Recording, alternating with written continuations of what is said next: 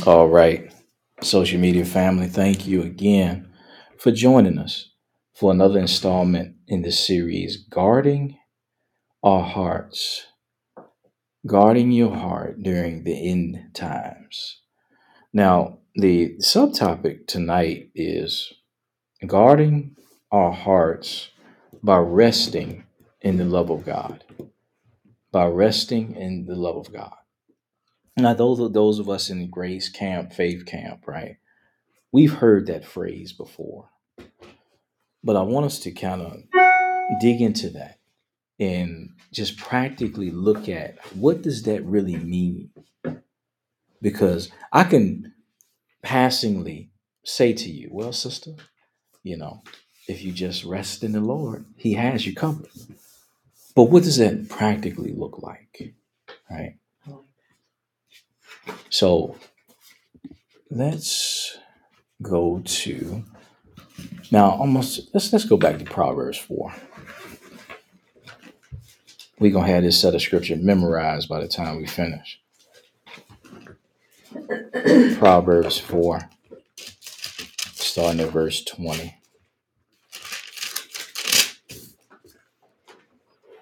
In the Passion Translation.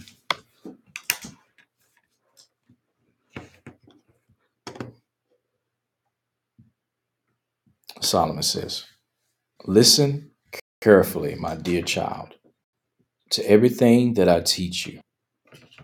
Pay attention to all that I have to say. Fill your thoughts with my words until they penetrate deep into your spirit.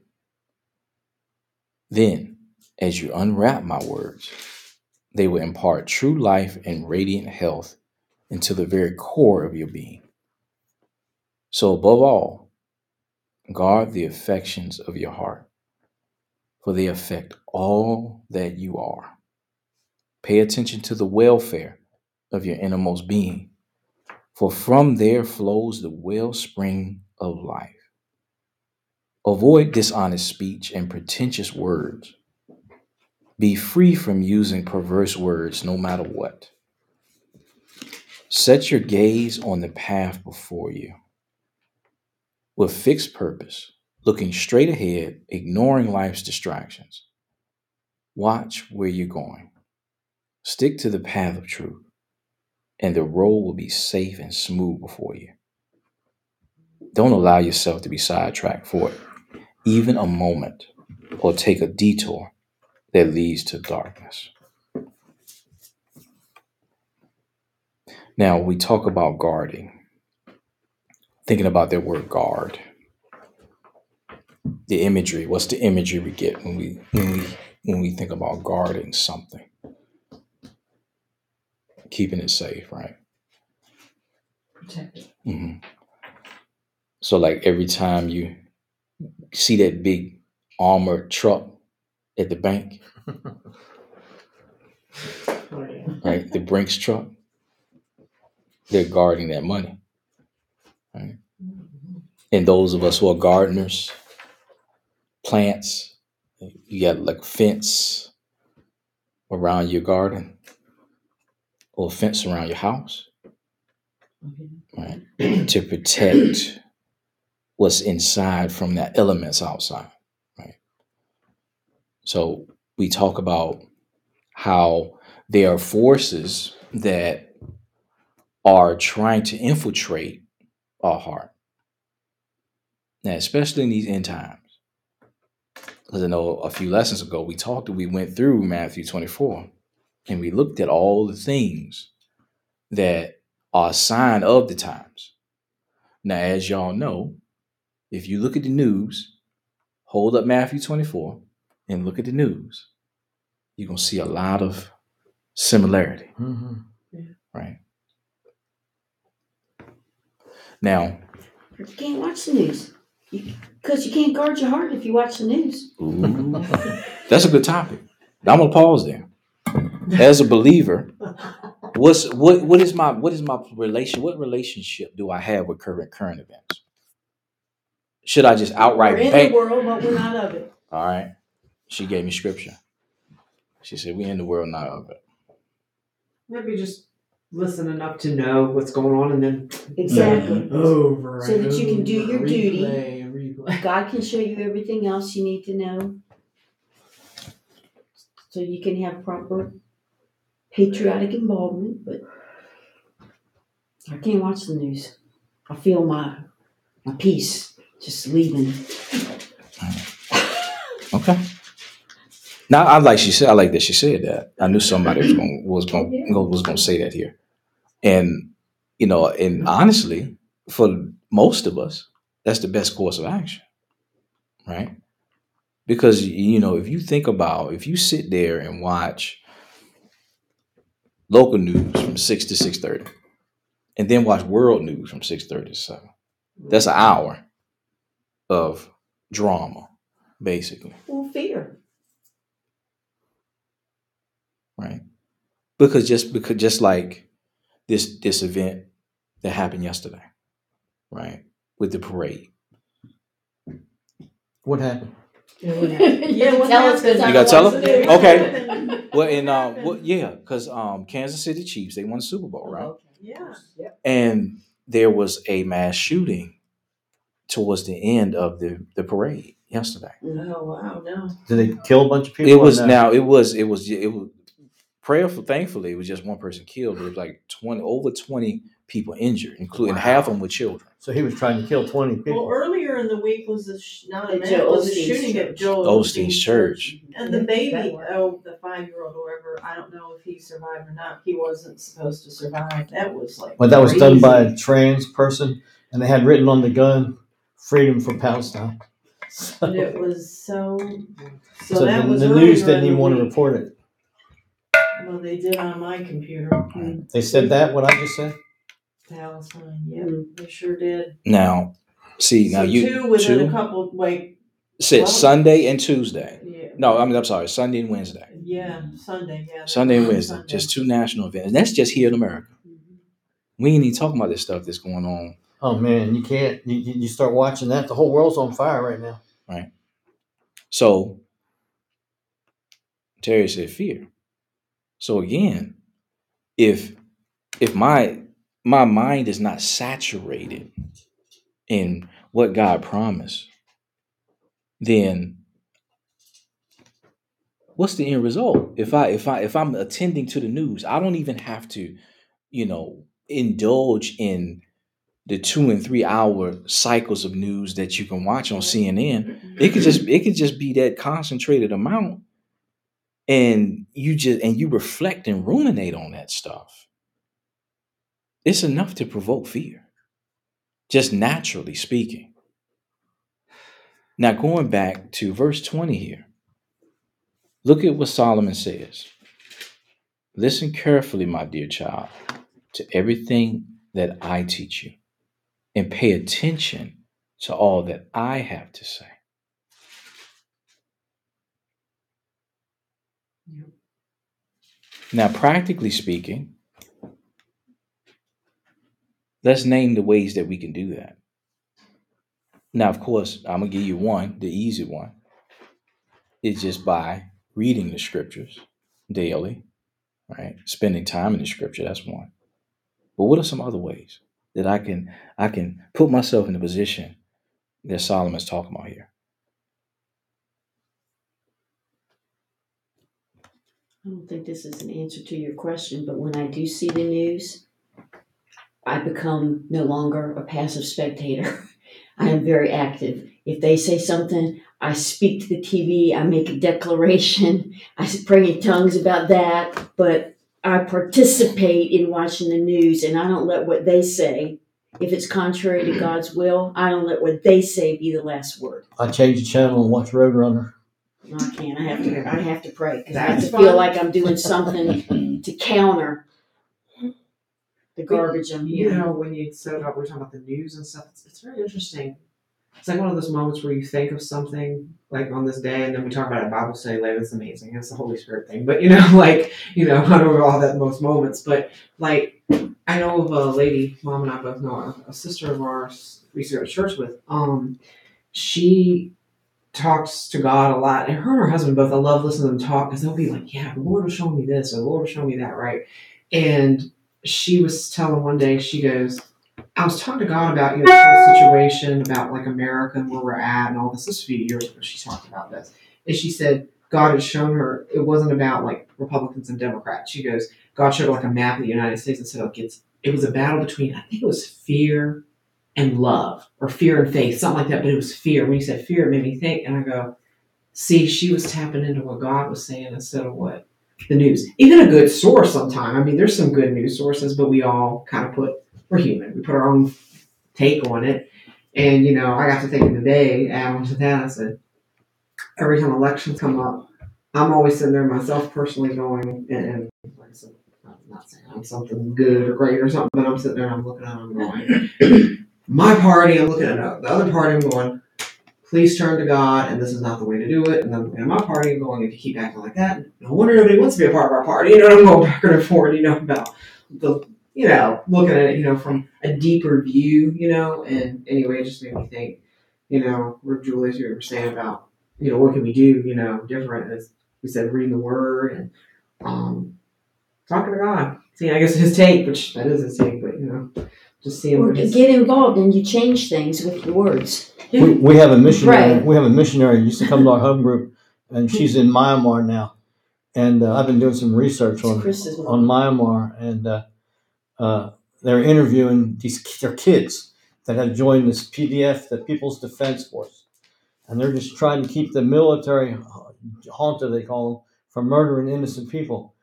And th- these are like little kids that were Buddhist, you know, they're like eight, 18, 19 years old, and they talk so sweet. And they one said, I, I watched them kill so many innocent people that I have to fight.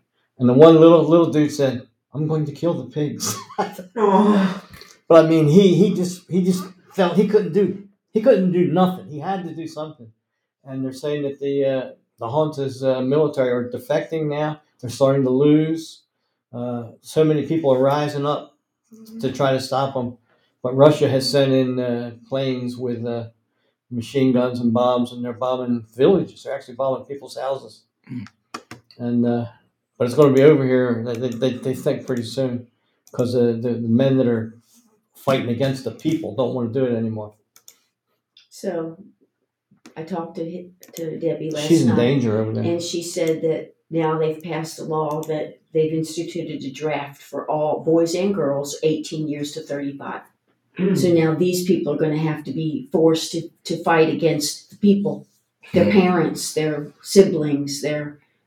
She's Oh she's just God. mortified because the people are defecting and they don't have a full, full strong army and the good guys are now winning and so that's how they're going to correct it.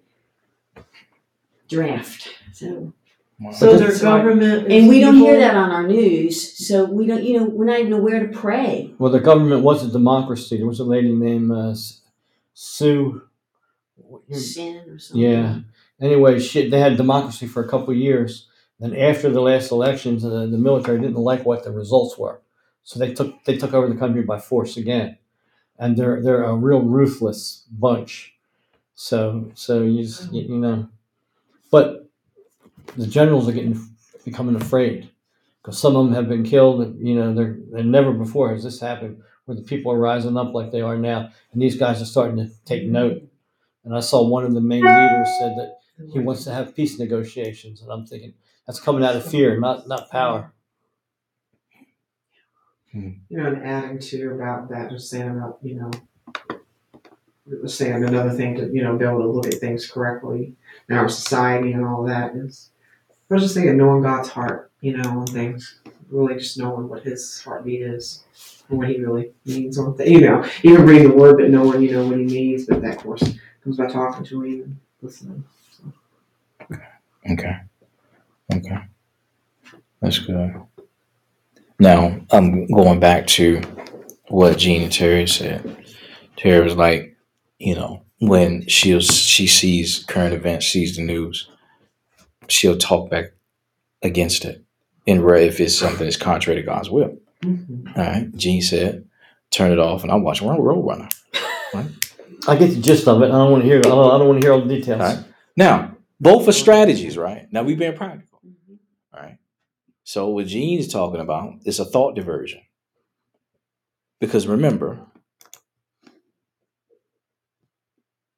Solomon said, Listen carefully, my, my dear child, to everything I teach you, and pay attention to all that I have to say. He didn't say, Pay attention to all that everybody else has to say, all that CNN has to say, all that PBS has to say, all that the culture has to say. So if I'm hearing something and it's contrary to, you know, God's will and his way, then one way to guard my heart is to just turn it off, Mm-hmm. to get away from it. So that it's di- diverting my thoughts. Now, what Terry's talking about is taking an offensive stance and actually walking in the authority that we've been given. So let's go to Matthew 18 and look at that scripture. You just give out a no, you don't. Doing that. He's always thinking I'm talking to him from the other room. you talking to me? no, I'm talking. I yell at them. I said, "What I'm are you talking to saying?" the devil. I said, "Will you please speak up so I can understand you?" All right, we're going to start at verse 18, Matthew 18 18.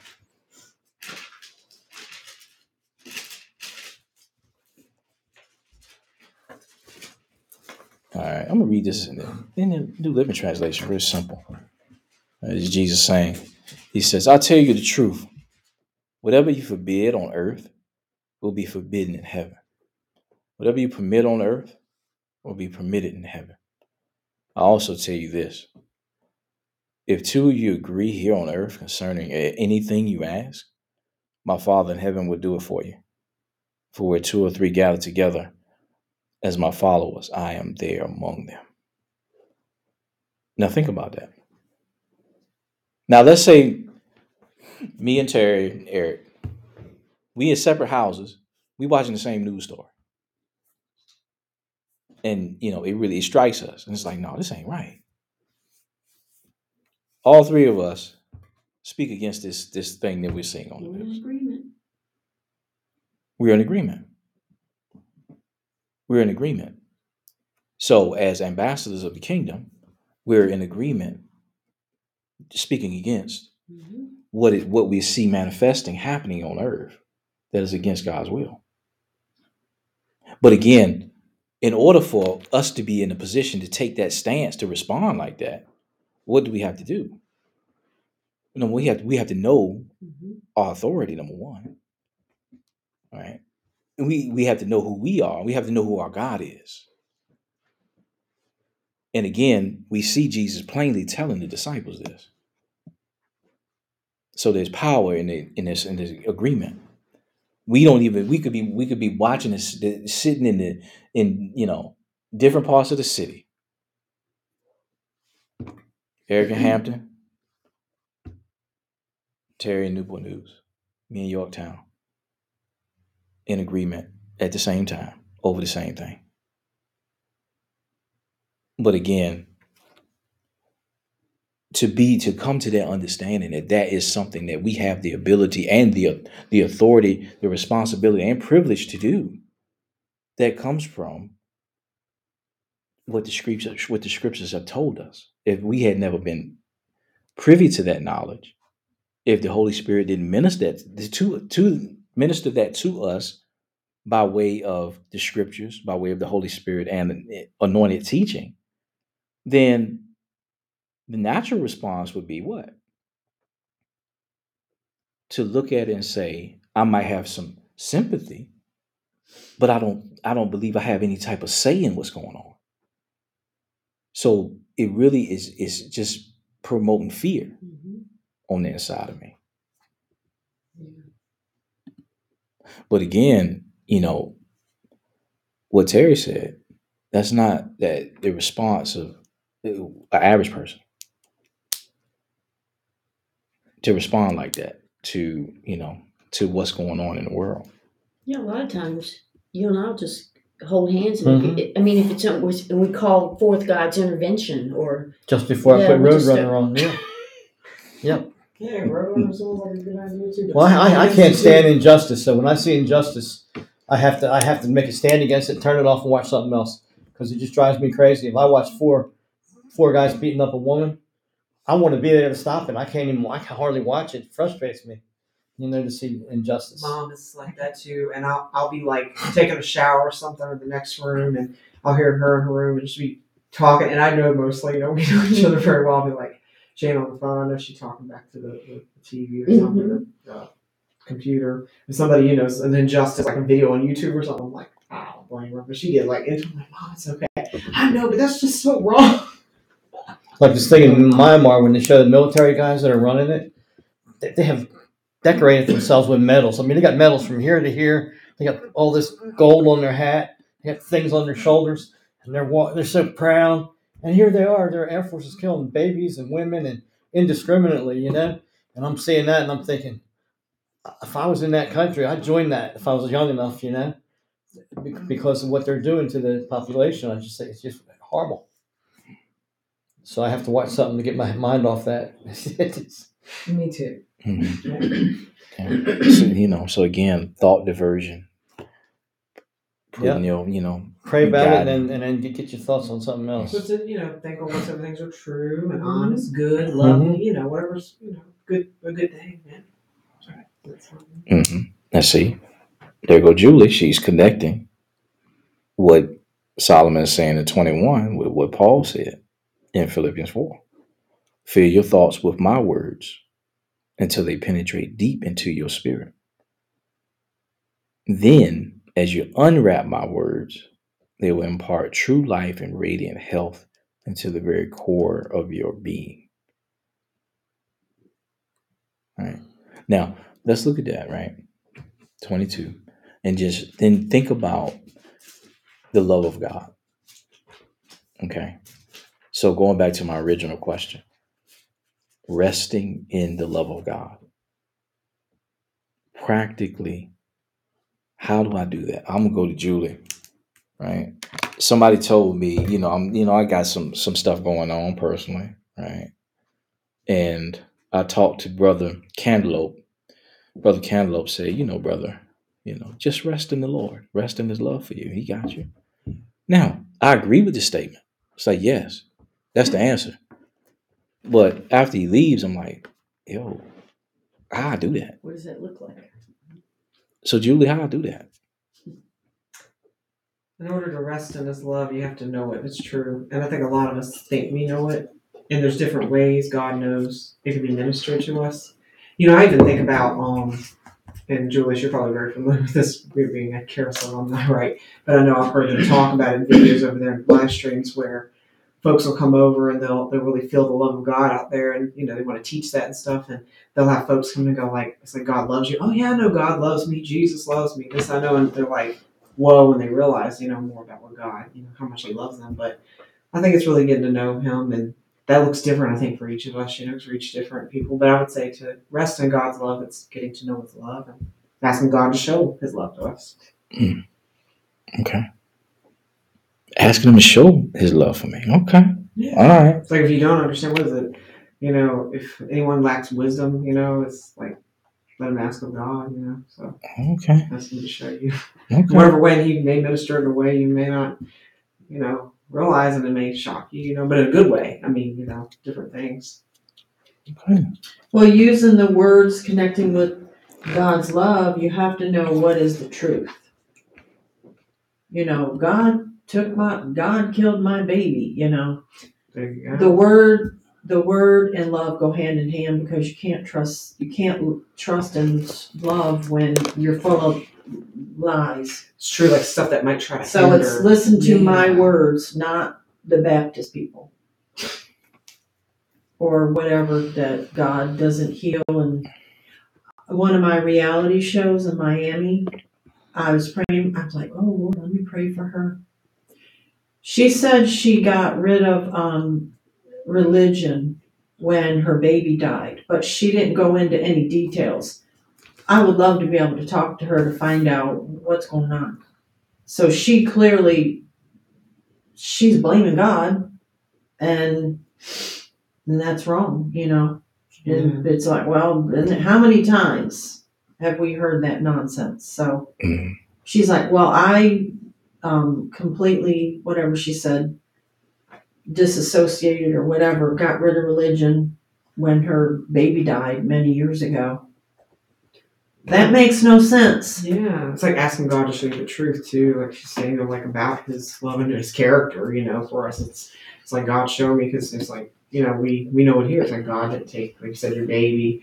God didn't destroy my marriage. God didn't hold back this nice job. I mean, you know, whatever. You know, any good thing. You know. Well, without going in, you know, without knowing her details, I don't think she got to that mentality by herself. Um, probably, you know, Yeah, it's, it's- something she heard had to have. She heard, she heard a preacher saying God needed another angel in heaven. Well, she's originally he took from your baby. Russia, so I don't really even know Yeah. where. I don't know where she was when her baby died, because You simply have to know God is good and Satan's bad, and you can figure it all out. but she does not have any kind of foundation on who God is. So Well, I see, need to the- go talk to her. But there's a difference between when you tell people to get in the word or say the word. There's a difference between intellectual knowledge and revelation Mhm. knowledge. yeah. Okay, so if you just get in the word and you're getting, you know, intellectual, you're gonna read it and be like, eh, okay, what am I gonna get out of this? Revelation of it means you get a revelation of his love. It's revelation. That's the key. When you get in the word, you've got to stick with that word till you get a revelation. Not just, okay, I read it, now what? No, you may have to read it three, four, five, six, seven, however, till you get a revelation because here's where we got to approach God. You can't approach God where as just, okay, this is another book. Here's what I learned. This is seed. That is- Whenever I'm getting the word of God, I'm sowing seeds. Mm-hmm. Okay. Into your heart. Yeah. Right. I'm sowing seeds. Yeah. And what are seeds? Okay, so I'm watering and I'm watering until that grows. Until it grows. And when it's growing, now I'm getting revelation. Now I'm getting revelation. Yeah. But you gotta look at it as a bag of seeds. It's Now- true because the Pharisees they read it all the time and they didn't, you know, really get it in them. Right. Yeah. So when you don't you only look at the where it just okay, these just so these just words on the page. Now this is seed that he says sow into your heart. Yeah. Okay, and then like it says, we study here many times the parable of the soil. It tells you Yeah. the different types of soil. So when you have when you have a mindset, okay, today I'm gonna get in, I'm gonna sow some seeds. I'm sowing seeds. I gotta water this thing. I gotta that's the, the approach you have to take toward it. Okay, so we're talking about okay, yeah, God loves me, but look what I'm going through. Well, I gotta begin to sow seeds of find okay, how much God loves me. This is what the scripture says. You got to meditate on that. Okay. And I'm not convinced. So I got next day, I got to sow some more seeds until I get a revelation. Now it's like, hey, okay, I know this is going on, but I'm convinced. I love what the scripture says, I think in Romans, where it says Abraham was fully persuaded. Yes. He was fully persuaded. Okay, he didn't look at the situation and look at the situation was impossible, but he said, "You know what? We talking about here. I paid attention to what God said, and He said, so I'm going to stand on it. It's your only truth. That's the only truth. I saw two guys uh, debating one time. One guy was a, a college professor, a Bible college professor, and the other guy was a pastor. And the college professor, he knew more word. He knew where their addresses were in the word, Mhm. but he didn't know the word at all. All he knew was the, the written word, and he would just quote it, and it didn't mean nothing. And the other guy was speaking from his heart, and it, it would mean something, and you could tell it meant something, and you could obviously see the difference. Right. You you know the the, the Because he had revelation. yeah, and the other guy had knowledge, but he didn't have any revelation. Okay. What else did Paul say too? He said persuaded and you know convinced. Yeah, whatever. I'm persuaded. Right? about in That's good. Romans, he talked about persuaded that nothing would keep it from the will of Mhm. God. Paraphrase. So That's good. Yeah. Okay. Okay. yeah. Okay. Let's go to Proverbs 24. Proverbs 24 and starting at verse 13. All right. So Eric told me I got a bag of seeds in my in my phone. Looking for your iPhone. No, I'm not looking for It's my nearby. iPhone. Taking your iPhone now. Sister Sir. Twenty-four what? 24 13. That's funny. All right. I'm gonna read this in the Passion Translation. It says, Revelation knowledge is a delicacy, sweet like flowing honey that melts in your mouth. Eat as much as much of it as you can, my friend. For then you will perceive what is true wisdom. Your future will be bright. This hope living within you will never disappoint you. Listen up, you wicked, irreverent ones. Don't harass the lovers of God. Don't invade their resting place. For the lovers of God may suffer adversity and stumble, stumble seven times, but they will continue to rise over and over again. But the unrighteous are brought down by just one calamity and will never be able to rise again. Now we're talking about again, right? Resting in the love of God. How do we practically do that? Well, allowing that time to to uh, to ruminate over the Word of God. How I those those love letters, the scriptures that He has given to us to comfort, to to let us know who He is, how much He loves us, and what He has promised. And you look at how the Passion Translation, it, it what it says here. Mm-hmm. Revelation knowledge is a delicacy, mm-hmm. Sweet like flowing honey that melts in your mouth. Melts in your mouth, not in your hand. Mm-hmm. Eat as much of it as you can, my friend. Now, you do that with natural honey, it's gonna mess with you. But with this word, though, yes. eat as much as you can. So just get the analogy. Like what Eric was saying with seeds. If you have a patch of field and you dump all that seed in the ground, then water that seed, what type of harvest you think you're gonna get?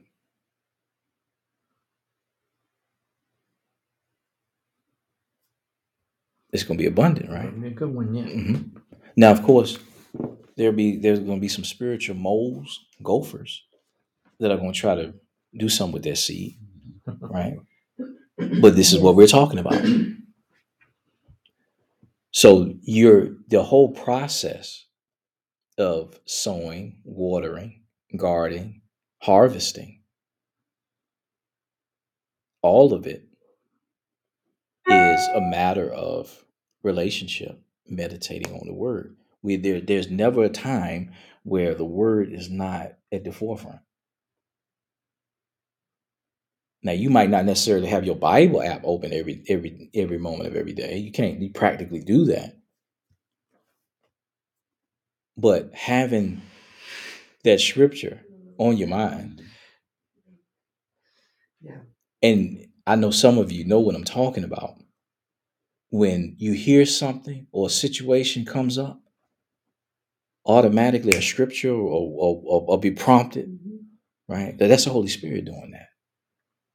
But again, if I if I don't know what's what's what's written, if I don't have that Mm. implanted in my database, my not my soul, then what what what am I giving the Holy Spirit to prompt me with? Yeah, I got to thinking of a scripture earlier. I mean, a scripture came in my mind. Was a situation. Um, Mom and I were walking through the mall down here, and it was a lot of the rudeness that goes on today. Where like, where folks will walk by you, and no excuse me, nothing, saying your way, that kind of stuff. And even like in those situations, my mom raised me. She was raised that way, like to, and I know we all mostly hear that way. I'm sure. Um, you just automatically courteous. Now, excuse me, or you try to away, or whatever.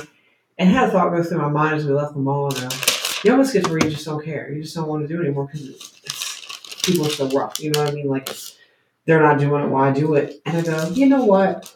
Maybe some of these people, I'm not justifying anybody's behavior. Maybe some of them felt that way. Maybe they started out really polite. You know, I just had this thought, and then I thought about where Jesus was talking to the love of many will grow cold because of iniquity shall abound. And I go, I would have, I would have thought of that scripture at one time as like, the love of many, they will grow cold. You know, iniquity, you bad people. And I go, maybe Jesus was trying to say it's like it's the, the love of many will grow cold. So much coldness. The love of God is not the true love of God there and it's truth. And I go, wow. It just you know kind of hit me as a revelation. Yeah. That's good.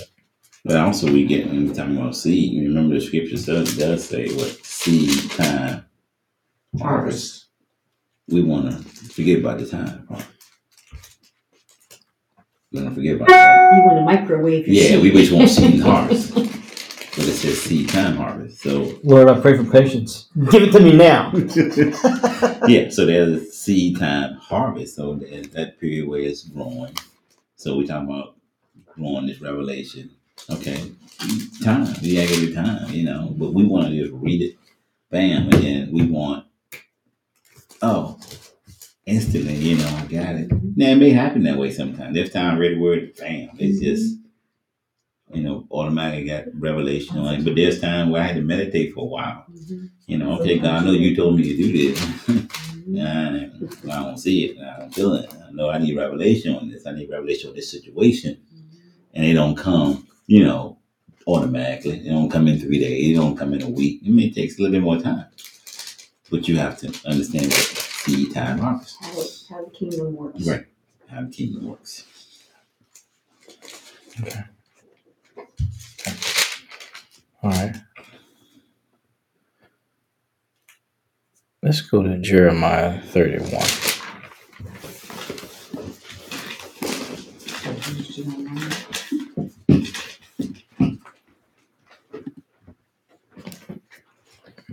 Jeremiah 31. We're going to start at verse 1.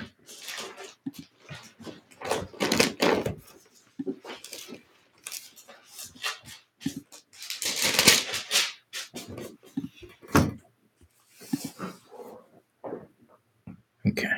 All right.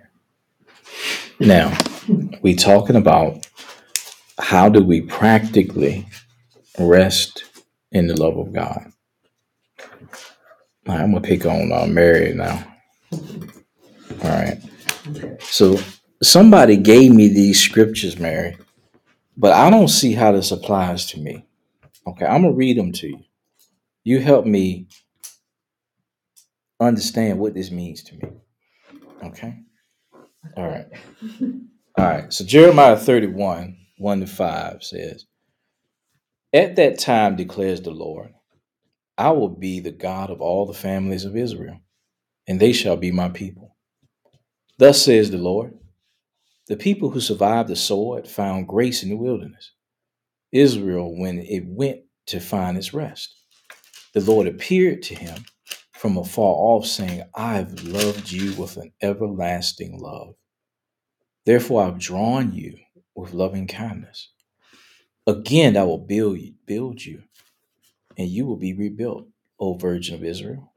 Again, you will take up your tambourines and go forth to the dancing of merrymakers. Again, you will plant vineyards. On the hills of Samaria, the planters will plant and will enjoy them.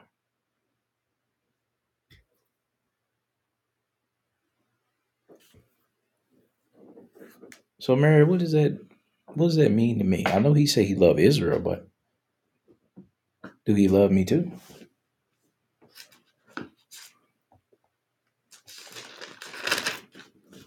Only enough that he sent Jesus to take your place. Hmm. You had a death sentence and he came and took it for you. So we're asking Gene. I'm sorry, I couldn't. I, I, That's all right, I don't care. It's, it's supposed to be like, um, everybody else. She'll have a different answer. mm-hmm. It's all, not, no, not necessarily. No, it's, he's saying all families of Israel, we all came from the same God. We all came from this, from Adam, I mean, coming from there. Yes, I mean, he's, he just said he loves us. He loves us all. It's from all people, all families, and they shall be my people. I've loved you with an everlasting love. It never stops. Mm. This With speaks loving of kindness. this speaks of hope, right? You Yeah, see it's someone in desperation, what Israel's gone through, and I get God's hope out of this. She's This is what I'm going to look ahead. Don't don't be so tunnel vision and only see where you are. That may be where you are, but look where I'm taking you. These are my promises for you. You went that way and this way and that way. Okay. Okay. Good stuff. And he didn't try, he is saying with loving kindness, I have drawn you. It's not, Yep. I'm, I'm coming after you like that with anybody. Because I'm, he's a God of love. Even then, he was trying to show his love. Even in the Old Testament, he was trying to show his love. Hmm. And then, like Gene said, Jesus came and it was the ultimate. It's like a constant wooing. He never stops wooing us close to him. Yeah, I was here. It was that little thing I heard Carrie Pickett say uh, a couple of months ago. She was trying. It was just a little snippet on Facebook, and she said, um, "No matter what you have done, right this man, I don't care what you've done wrong. He still is there. He's still reaching out. He's still caring. He's still trying to minister. He doesn't. He doesn't ever stop doing that. No matter what you do, he's constantly trying to restore and heal and rebuild and make new and and he's trying to get things to you, not take things from you. Did you ever see that bumper sticker? It says, no matter what, trust God. hmm I like that one. But if you if you believe or you've been trained that his love is performance based, You're in trouble. yeah, you you're not going. You're gonna, you're gonna feel condemnation all the Yeah, time. you're not going to embrace the That's right. Because he said, Ever, I love you with an everlasting love. Okay. Well, if you're going through something, then you're going to be like, then if you look at your life, it says, okay, well, I messed up here, I messed up there. Or, you know, if you've done something which caused you a calamity, then you can say, well, you know what? He don't love me anymore because. That's what she addressed too. I forgot. She went on to Right. say that she was. I don't care if you did it. I don't care if someone else did it. I don't care what. She was. He. She was just. It was just snippet though, which was so good. It wasn't. Mm. She wasn't going like ah and all that. She just said, no matter what. Because when you said it, reminded me. She did have that too. She goes, it doesn't even matter if you made the mistake. He's trying to fix it. He's a God of love. He is constantly trying to fix. He's not going like you did that. I'm gonna have to hold it back.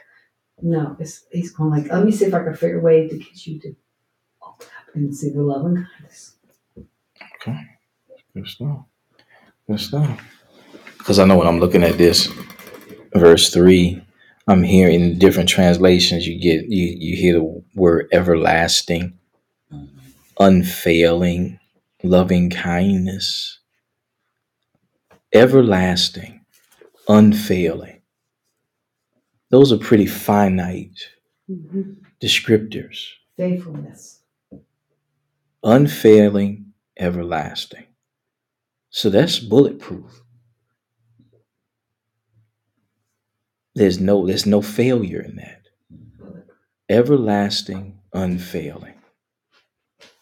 One of the lies that Sue was making reference to earlier, if you believe the sovereignty doctrine, though, how do you ever find the? I guess you can find the rest of God in the deception. If you swallow the lie that He wanted your child more than you do, or He needed your child more than you do, I don't know how people reconcile that. I really Or if, don't. or if he gave you cancer to learn something. I mean, But- there's all kinds of dumb stuff out there. To me, that's that's a peace destroyer. Because mm-hmm. anybody with a mind knows God is love, but He gave me cancer. I mean, you have to twist, pervert that truth to grab hold of it. I don't know how you can have true. I was, I was going to Bible peace. college, and the guy came out in a wheelchair, and he said, and uh, he said that he was showing us excerpts from this book he had written, and he said, "This book never would have gotten written written if God hadn't screwed me into this chair, put me in this chair, and I can't get out of it."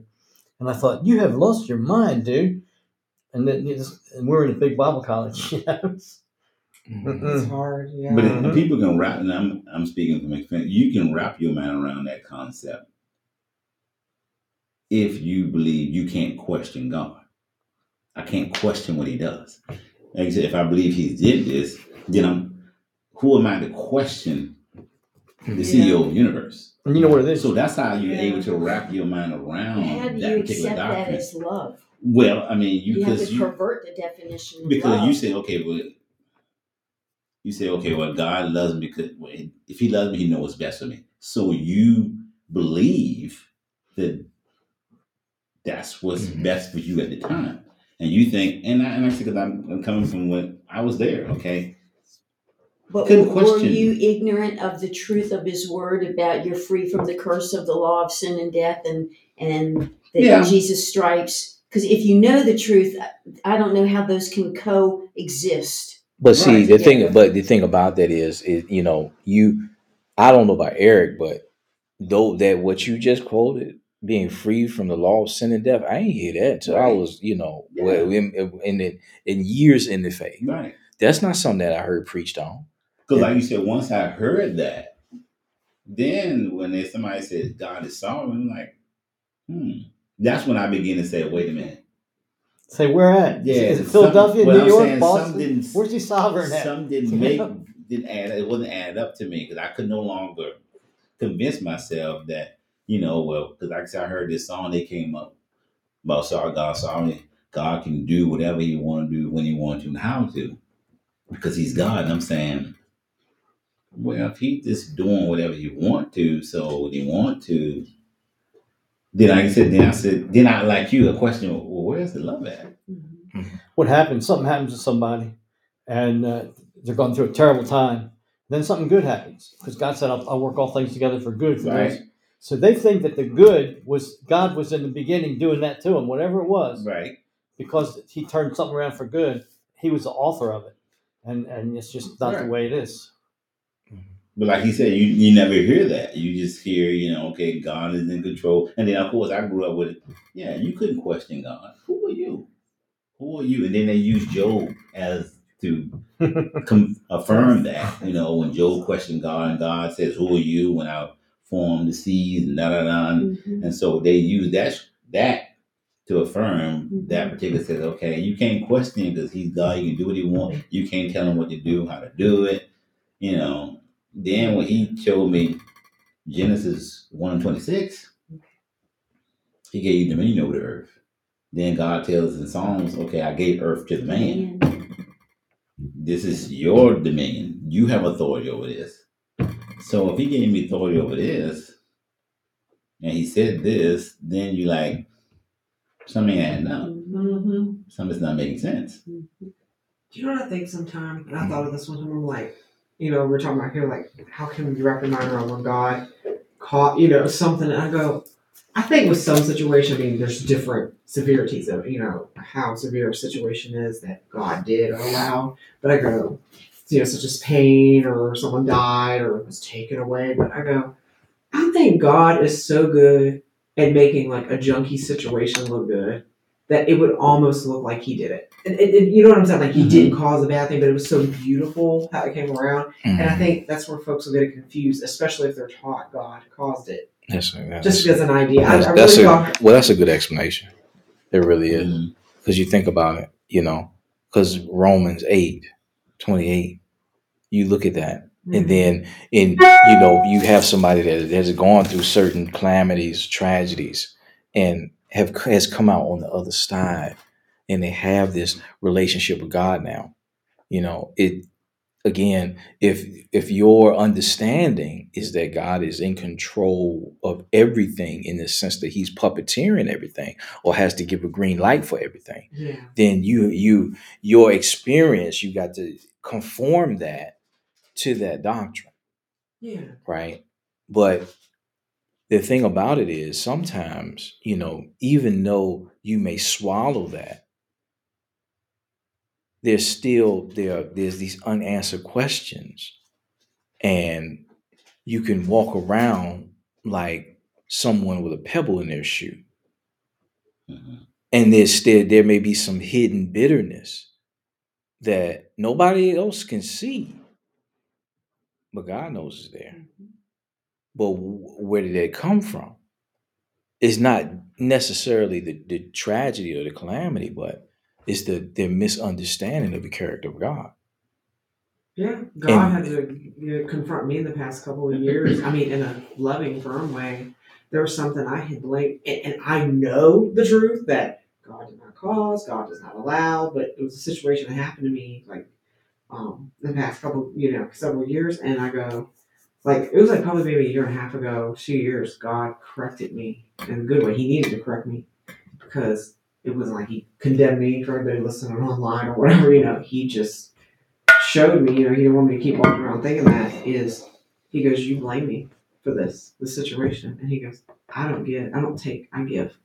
And I go, I would go around going like, Well, God didn't really allow this, but you know, I had this like belief because of the situation that's way too much and very personal, but it was just like, you know, tell it, but I go, Wow.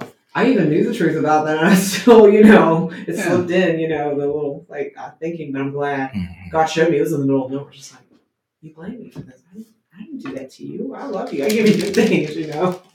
And you got to go back to, you know, one of the things I go back now to the beginning is like, okay, just say God is in control of everything. Let's go back to the beginning. Adam and Eve. Okay. They're, they're about to eat forbidden fruit. Okay, why God didn't just slap it out of hand? Why he didn't just scream down and says, no, don't do that? I like the If slap you- it out of your hands part. That Yeah. one's good. Yeah, I mean, because That's if, if he's one. in control, Exactly. why did he just stand back? He I allowed it to happen. Because you now you just said he's in control of everything. Why didn't he stop it? Because he could have prevented all this. Oh yeah. Yeah. This sin problem wouldn't have been an issue. That's where relationship comes That's in true. too, though, That's because true. he didn't want Control robots. He, he could have Why started did right back say- then. Yeah. So he could have Control it right there. It would have been no issue. We'd have been Adam and Eve would have been fine. We'd have been fine. Why did he just intervene? Ain't like he didn't see it. He gave him free will.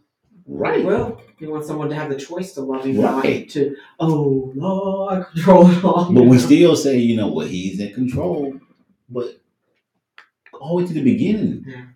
We see it back then. Well, and ultimately, that we will get to the book of Revelation. He's in control as far as that's as his, right, yeah. as his governmental Right. kingdom. The things that he but prophesied was going to happen is going to happen. Right. yes, But not in your life or my life. We, we have we have uh, Free will. free will to do what, what we but the thing that I, it seems to me would cause such unrest if I really believed that God would give you cancer to teach you something. Mm-hmm. I'm going to live in constant fear. What if He's going to give it to me too? Yeah. Yeah, How point. could you ever have peace if God took that lady's child? How do I know He doesn't want mine too? There you go. That, that there's no peace in that. There's But no to some people are just you and like he said, it's kind of you have to really I guess I would have to live that. you just to say, well, you know, understand it. whatever. You have to take the case of Rossarat mm-hmm. attitude. Well, if it's oh whatever, How do you draw close to Yeah, you that can't. though? You can't. you can't. Like he said one time, I think he can't. said that. He said you can't have intimacy with somebody No. Can't. when you have that type of mindset. You can't draw close No. And to get to really know him intimately. If that type of mindset you have, you will always be standoffish and say Yeah. whatever, Because you doubt His goodness. Yeah, that's true. Trust. But um as those people, you can't question God and say, What's gonna happen to me if I do? Really? Is Mary, lightning, Mary did. No, let me finish. If like at literally ask them, what do you think is gonna happen to me? Is lightning gonna come strike me? What's going to happen if I question God?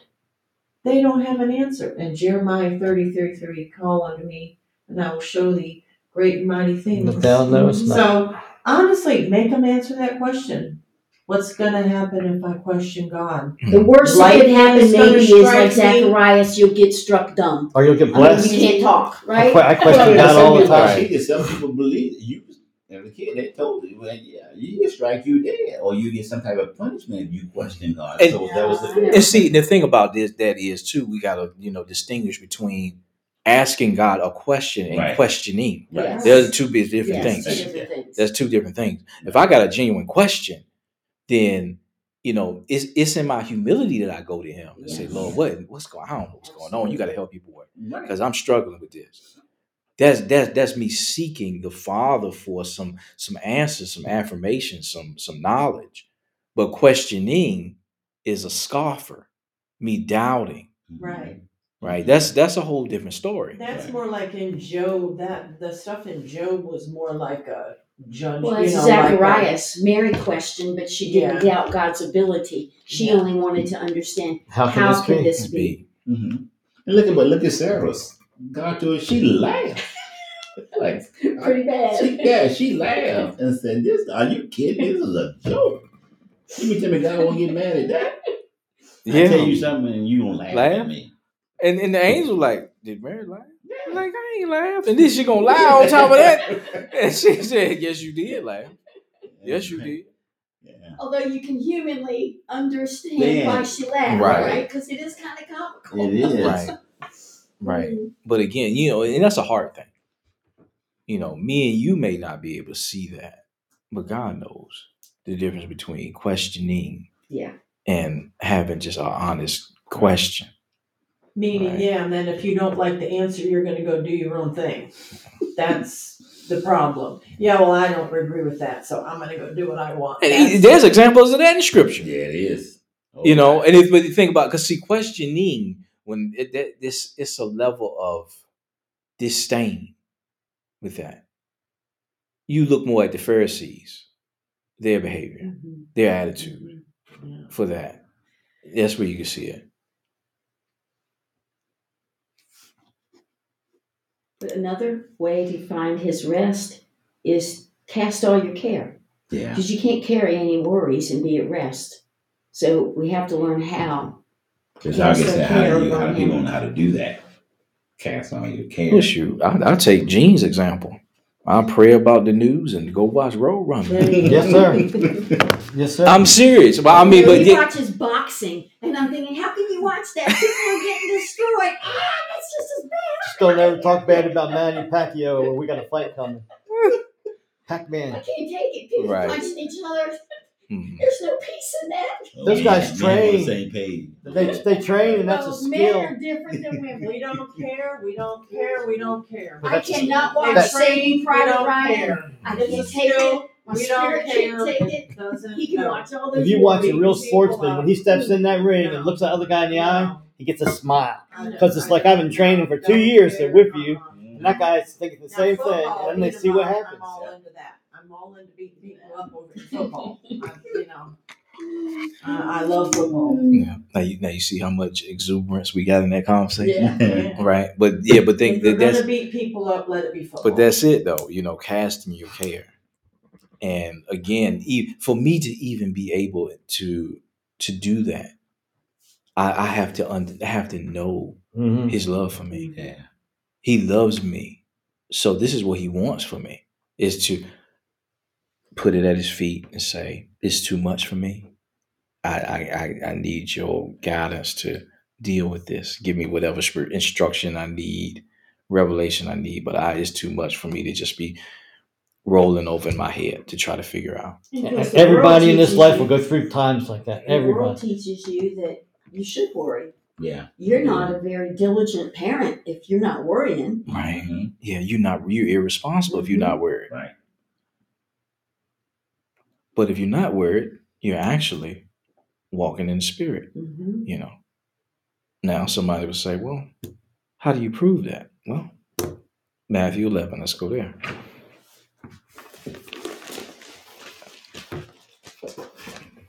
Matthew eleven. Well, Kevin and Stacy sure are quiet Yeah, today. I know. Guys, are you still there? Chime in. All right, Matthew 11. We're going to start at verse 27. All right. Well, I'll read that in the, let me read it in the Amplified Classic. All right. It says, All things have been entrusted and delivered to me by my Father, and no one fully knows and accurately understands the Son except the Father. And no one fully knows and accurately understands the Father except the Son and anyone to whom the Son deliberately wills to make him known. Verse 28 Come to me, all you who labor and are heavy laden and overburdened, and I will cause you to rest. I will ease and relieve and refresh your souls. Take my yoke upon you and learn of me, for I am gentle, meek, and humble, lowly in heart and you will find rest, relief, and ease and refreshment and recreation and blessed quiet for your souls. For my yoke is wholesome, useful, good, not harsh, hard, sharp, oppressing, but comfortable, gracious, and pleasant. And my burden is light and easy to bear. Now I'm reading all this is like this is like against every Sunday school quarterly that I've mm-hmm. ever read. I'm like, what in the world is this? When we talk about, I mean, everything that we talked about, you know, about the trials of life and the relationship that they have with us as the believer and how we respond and all that. This is diametrically opposed to what I I heard. He said his yoke is easy. Now, what he didn't say is life will be easy, I like that. Right. That's good. But he said his yoke is easy. His burden is light. I'm gonna read that again. That that okay. 29. He said, Take my yoke. Now remember, getting the picture The yoke is uh, a yoke, right? So you have two cows, two oxen, and there's this wooden thing that both of them, the this contraption, so both of them had their heads down like this, and the yoke is over this head and is over the head of the other cow, right? So it's binding them together. And you know, back back back then that that word yoke was used as, you know, in, in, in reference to teaching, you know, in the in the um rabbinical priesthood, right? Okay. Take my yoke upon you, my teaching, More like an apprentice, guess. And learn of me. For I am gentle, meek, humble, lowly in heart, and you will find rest. Now look at the Amplified. Relief, ease, refreshment. And this this next one messed me up. And recreation. And blessed quiet for your souls. So that is the result of me taking his yoke. For my yoke is wholesome, is useful, is good, is not harsh. So the teaching is not harsh or hard or sharp or pressing, but comfortable, gracious, and pleasant. And my burden is light and easy to bear. Yeah, Oh, the some some may opposite. excuse I'm me. sorry, go ahead. But some people may disagree with. He said, "My my, it's not hard." You know, and anyway, you okay? Remember the scripture says, "Love your enemies." Mhm. Right. But again, what is it hard to? Is it hard to the spirit or to the flesh? Okay, I got you. It's hard for the flesh, extremely hard Mhm. for the flesh. And Right. I've read something about animals being yoked, that they would yoke a donkey and a wild horse together, and the horse would go nuts. But it, the donkey was so consistent and patient that it, it would wear the horse out. And I can see being yoked to Jesus where we're going to fight and we're worrying, Mhm. right? But his yoke is so firm, and so we're going to wear ourselves out. And you'll eventually find out what it's like to be yoked to him because he's doing all the work. Okay. That's good. If I look at it that way. That's That's some revelation there, girl. Yeah, yeah, That's oh good. wow. Just Yeah. think about that. yeah, I like that. And you know how people would say, you know, I when I came to the end of myself, Exactly. Yeah. You find him. That's when you find him? Holding you. Yeah. Mhm. So the invitation to cast my care is an invitation to avoid some of this unnecessary energy being expended by my flesh Mhm. to try to solve things. When the flesh gets worn down, the spirit can. So it can you can you can either lay it down or, or let it burn out. But it's still comfortable. It's comfortable and pleasant and gracious. So even in the middle of all that, he's still being gracious. All right.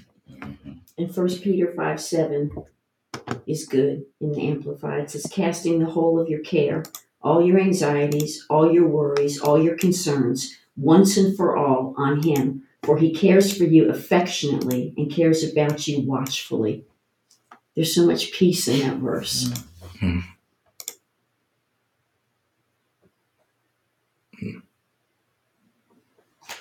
Of course, that's right before he warns you that the devil's roaming about looking for you. Right. But see, that rest is what you need yeah. to be in a position to allow him to fight for you. Because if I we jump in the way like we do, then it's gonna be Then it gets. It's gonna- then it- then it- then it- then it when the becomes a problem. That's the, hard- You yeah, know. the hard part comes. And is- I, I think about that word hard, that hard, that word hard jumps out. But doesn't the scripture say that the way of the transgressor is hard? Yeah. But we're not transgressors. Now we may sin, but that's not our identity anymore. Mm-mm. Right. So hardness is not your lot. That's not your portion. Mhm. Now, in this life, you where you have tribulation, yes, because he said that. But he said, "What? Be of good cheer, for I have overcome the world." So if he's overcome the world, and I'm yoked up to him, then And you're submitted to him, Right. which is what that verse is really saying. Submit to God first, then resist the devil. mhm, Right. You can't just resist if you haven't submitted to him. right, It's twofold. then I'm in a position to partake of his victory. You Does he come all- back to the trust again. Mhm. When you want to be able to submit to him, you gotta be able to trust him. Because if you don't trust him, you're not going to submit. Because you're going to think he's harsh and he's going to cause problems and he's not going to give you what you need or even your mm-hmm. desires. He'll be taking everything mm-hmm. away from you. Or he wants you to have nothing. And the whole time is, I want you to have everything. Mhm. I want you to have the world in a sense. any good parent, you want to give your children everything in the right way. I'm just saying in the way. Yeah. Yeah, I know verse verse twenty eight. I definitely want to chew on this some more. When he used that word recreation, you will find rest. So rest is encompassing relief, ease, refreshment, and recreation. So is- what is, is that an asterisk by? Yeah, it's in Thayer's. So there's a footnote in Thayer's for that. They don't give it to me here. Oh darn, that's okay.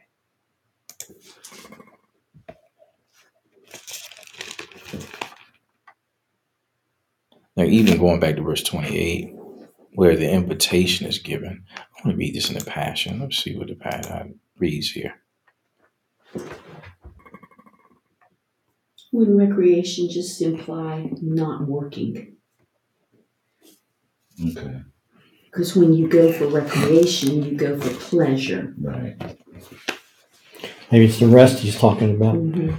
All right. In the in the Passion Translation, it says, in verse 28 through 30, it says, Are you weary, carrying a heavy burden? Come to me, and I will refresh your life. For I am your oasis. I don't know what that is.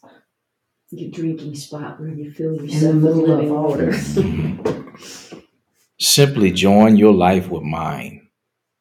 Learn my ways, and you'll discover that I'm gentle, humble, easy to please. Wow. You will find refreshment and rest in me. That's another refreshment.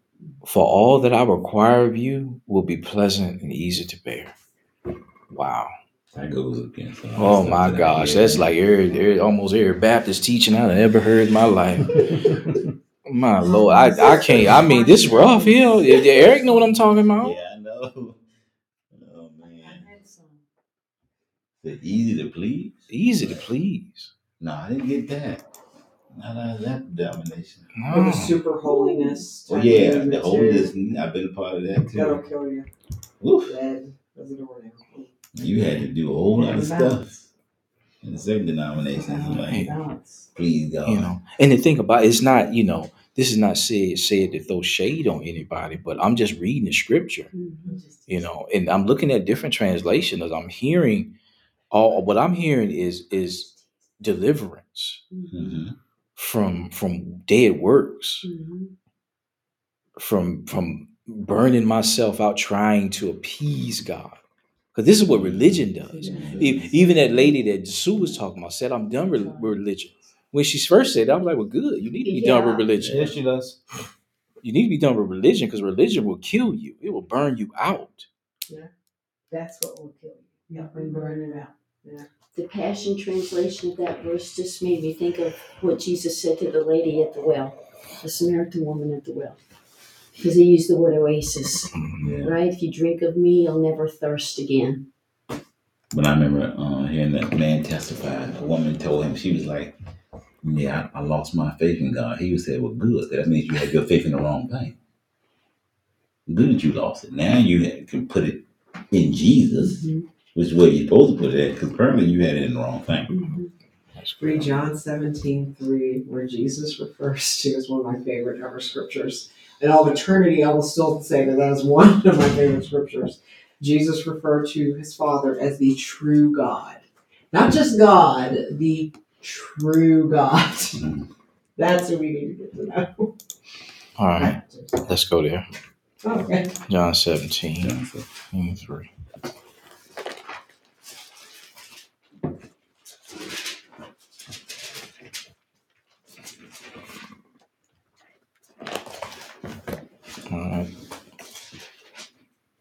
All right. In the Amplified Classic says John 17, 3. And this is eternal life. It means to know, to perceive, recognize, become acquainted with, and understand you, the only true and real God, and likewise to know Him, Jesus, as the Christ, the Anointed One, the Messiah, whom you sent. Well, Re- In the Passion translation, it says, Eternal life means to know and experience you as the only true God, and to know and experience Jesus Christ as the Son whom you have sent. I like that word experience. the God Yeah. of truth. Because that, you know, you can, that's what religion, religion don't allow you to experience God. It just give you a bunch of rules. Mm. Yeah. Yes, always. Cut and dry. Just What you gotta do? Yeah, down, yeah, down, it's down, but when down, you experience, down, we down. talk about love. When you experience the love, experience that love, and have an experience with it. have a Just connection like with Him. Jesus came to tell us what we could do. The law told us what we couldn't. They kept us in bondage. Jesus came to set us free. hmm Read verse 23 to a religious person. I in them and thou in me, that they may be made perfect in one, and that the world may know that thou hast sent me and hast loved them, that would be us, as as thou hast loved Jesus. So he loves us as much as he loves Jesus. That's a big deal. Yeah. Yeah, that's I mean, that that's like Can't comprehend it. yeah, that's because I'm like, this is you you know, you talking about Jesus, the, the second member of the Godhead, Mm-hmm. right? So he loves me and you the same. And your first way. question is, really? like, why? Yeah. yeah. Like why? For real? But this is what he said. Then you say to him, you know me and you still love me. And when you go back big deal. to his original intention, it was to have a whole family Yeah. for the purpose of loving them and to mm-hmm. communicate, to be a family. That was the whole purpose. It's always been his intention. Yeah. And when I talk about head knowledge, that's why I said and I like the word experience. When you've experienced something, somebody talk you That's out of right. it. That's right.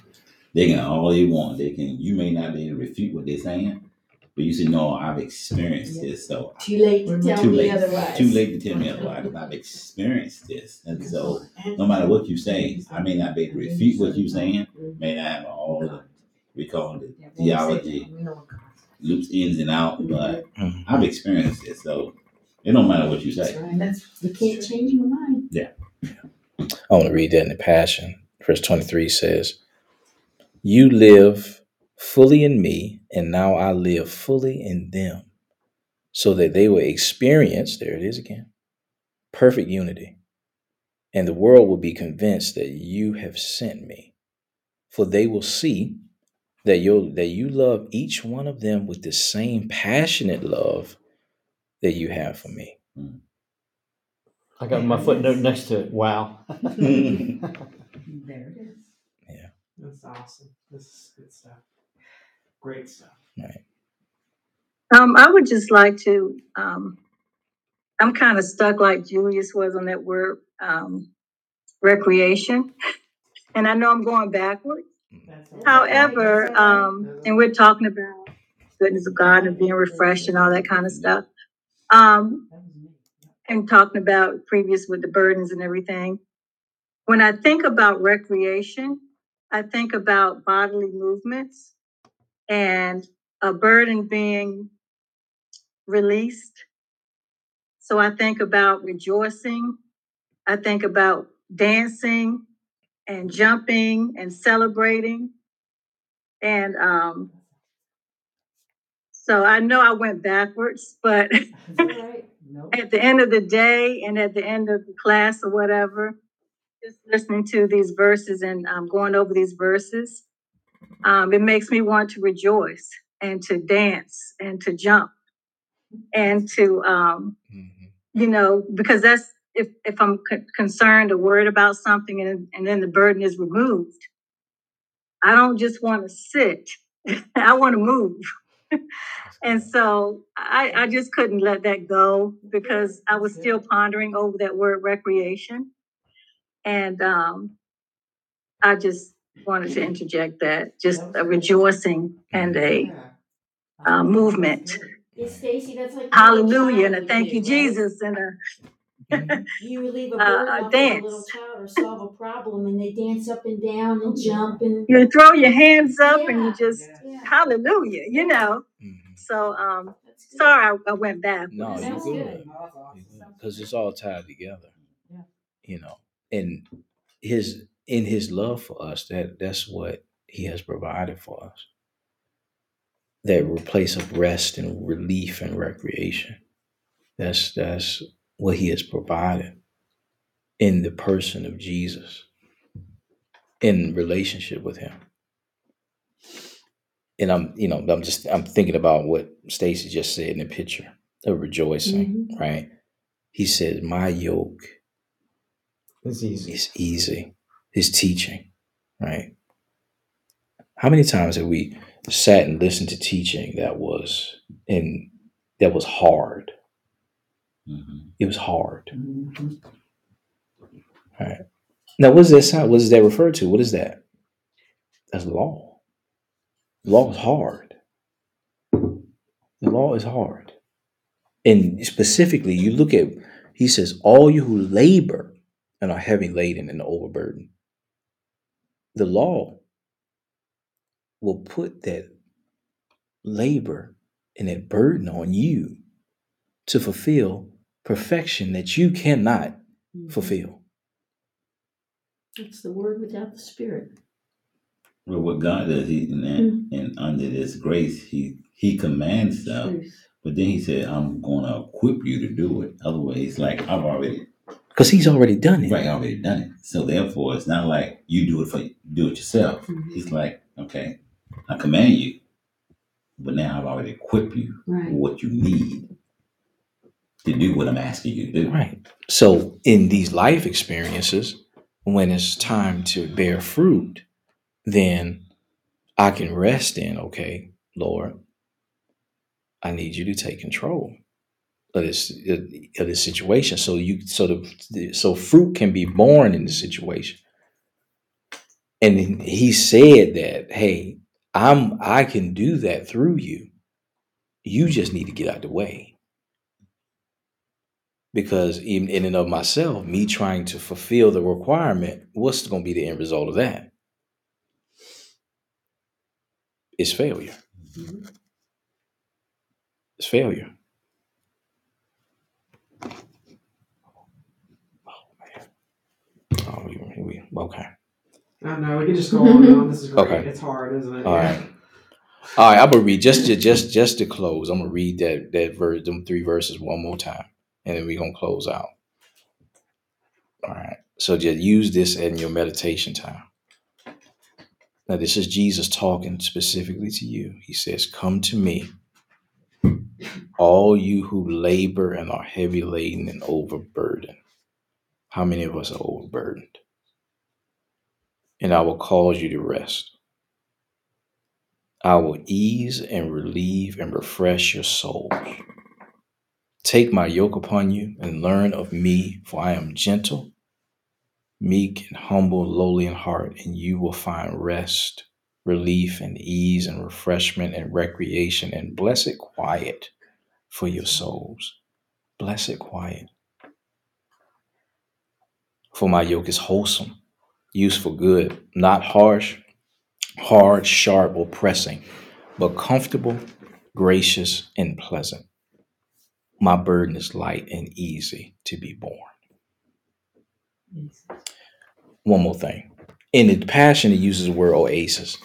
I want, I want to ask Siri something. Hey, Siri, Uh huh. what does oasis mean? Oasis mean All right, tell me. What does oasis mean? Oasis means a fertile spot in a desert where water is found.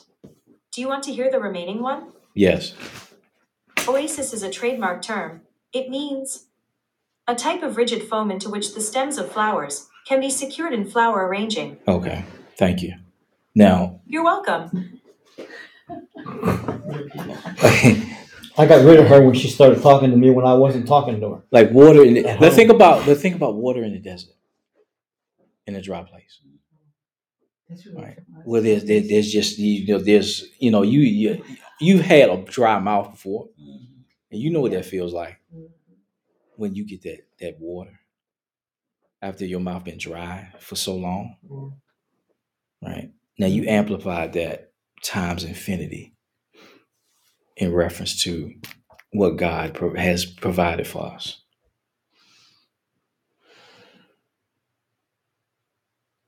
All right, y'all. All right, social media family, thank you for joining us. We'll see you next week. You know what song's going through my head, right? Bye.